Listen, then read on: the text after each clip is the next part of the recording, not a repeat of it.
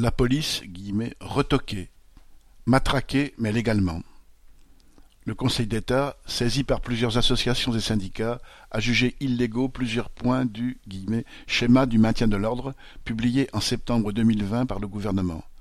Castaner en avait été le commanditaire et son successeur Darmanin y avait mis le point final.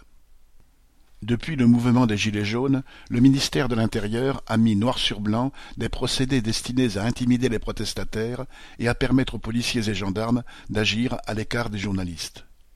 La loi sécurité globale et son article 24, interdisant de filmer des policiers en action, étaient dans la continuité de cette logique sécuritaire et répressive.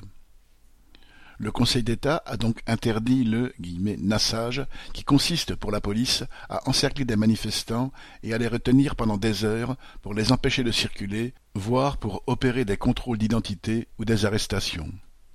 De même, il a annulé la disposition qui aurait obligé les journalistes à quitter une manifestation après l'ordre donné de la disperser et à n'autoriser que les journalistes accrédités par le ministère de l'Intérieur à se rendre aux manifestations.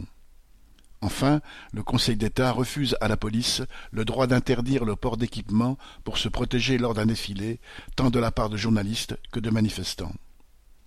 Ce retocage du ministère de l'Intérieur par le Conseil d'État est au moins une satisfaction morale.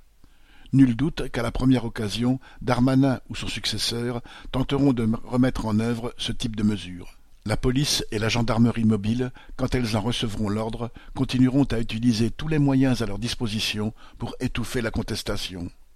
Mais, au moins, qu'elles se dispensent de dire que c'est « au nom de la loi ». Boris Savin